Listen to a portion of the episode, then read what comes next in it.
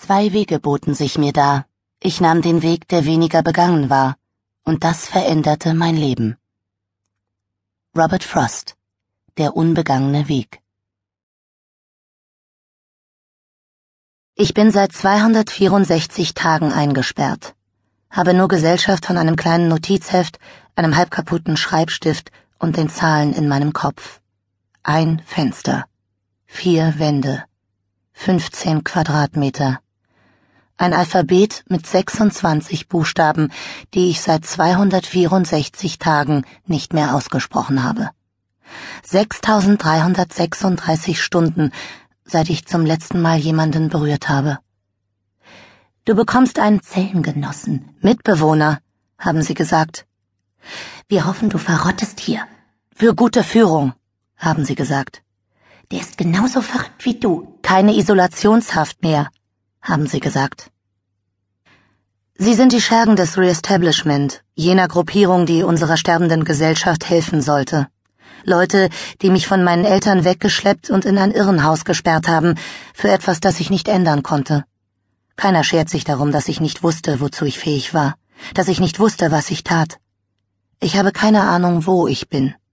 Ich weiß nur, dass ich sechs Stunden und 37 Minuten unterwegs war in einem weißen Lieferwagen dass ich mit Handschellen an den Sitz gefesselt war, dass meine Eltern sich nicht verabschiedet haben, dass ich nicht geweint habe, als man mich wegbrachte. Und ich weiß, dass hier jeden Tag der Himmel herabstürzt. Die Sonne fällt ins Meer und sprenkelt die Welt vor meinem Fenster braun, rot, gelb, orange. Millionen Blätter von Hunderten von Ästen taumeln durch die Luft, als könnten sie fliegen. Doch der Wind packt ihre dürren Flügel nur, um sie nach unten zu pressen, wo sie vergessen und von den Soldaten draußen zertrampelt werden. Es gibt nicht mehr so viele Bäume wie früher, sagen die Wissenschaftler. Unsere Welt war früher grün, sagen sie. Unsere Wolken waren weiß. Das Licht unserer Sonne war immer passend, aber ich erinnere mich kaum noch an diese Welt.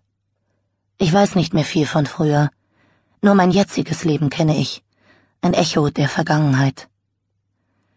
Ich presse die Handflächen ans Fenster und spüre die vertraute Umarmung der Kälte.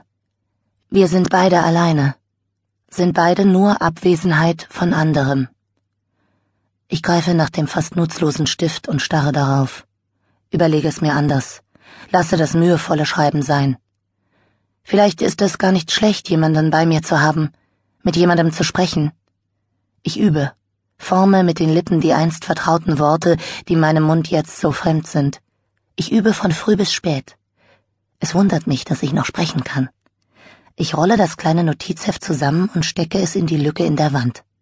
Setze mich auf die notdürftig bedeckten Bettfedern, auf denen ich schlafen muss. Warte. Wiege mich hin und her und warte. Ich warte zu lange und schlafe ein. Meine Augen sehen, Zwei Augen, zwei Lippen, zwei Ohren, zwei Augenbrauen. Ich unterdrücke einen Schrei, den Drang wegzurennen, das Grauen, das mich packt. Ein ihr, ihr, ihr, ihr. Und du bist ein Mädchen. Er zieht eine Augenbraue hoch, richtet sich auf. Er grinst, aber er lächelt nicht, und ich würde am liebsten schreien. Mein Blick zuckt verstört, verzweifelt zu der Tür, die ich schon so oft zu öffnen versucht habe. Sie haben mir einen Jungen in die Zelle gesteckt. Einen Jungen, großer Gott. Sie wollen mich umbringen. Das machen Sie mit Absicht. Um mich zu foltern, zu quälen, mir für immer den Schlaf zu rauben. Er hat die Ärmel bis zu den Ellenbogen hochgerollt, seine Arme sind komplett tätowiert. In einer Augenbraue fehlt ein Ring, den müssen sie konfisziert haben. Dunkelblaue Augen, dunkelbraune Haare, kantiges Kinn, muskulöser, schlanker Körper. Umwerfend, Gefährlich, bedrohlich, entsetzlich. Er lacht und ich falle vom Bett und krabble in die Ecke. Er beäugt die Liege, die sie heute früh reingeschoben haben, das schmale Kissen, die dünne Matratze, die zerschlissene Decke, die kaum für seinen Oberkörper reicht, schaut auf mein Bett und auf seines, rückt beide mit einer Hand zusammen, befördert die Metallgestelle mit dem Fuß auf seine Seite, legt sich über beide Matratzen, schüttelt mein Kissen auf und schiebt es sich in den Nacken. Ich fange an zu zittern beiße mir auf die Lippe und versuche mich in der dunklen Ecke zu vergraben. Er hat mein Bett, meine Decke, mein Kissen gestohlen. Mir bleibt nur der Boden, Für immer. Ich kann nicht kämpfen, weil ich verängstigt bin, versteinert, verstört. Und du bist was? Verrückt? Bist du deshalb hier? Ich bin nicht verrückt.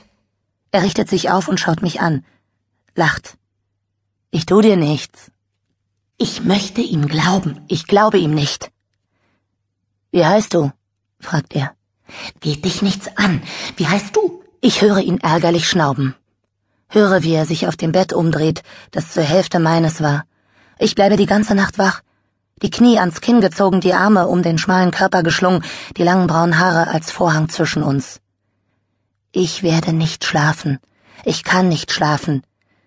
Ich will die Schreie nicht mehr hören.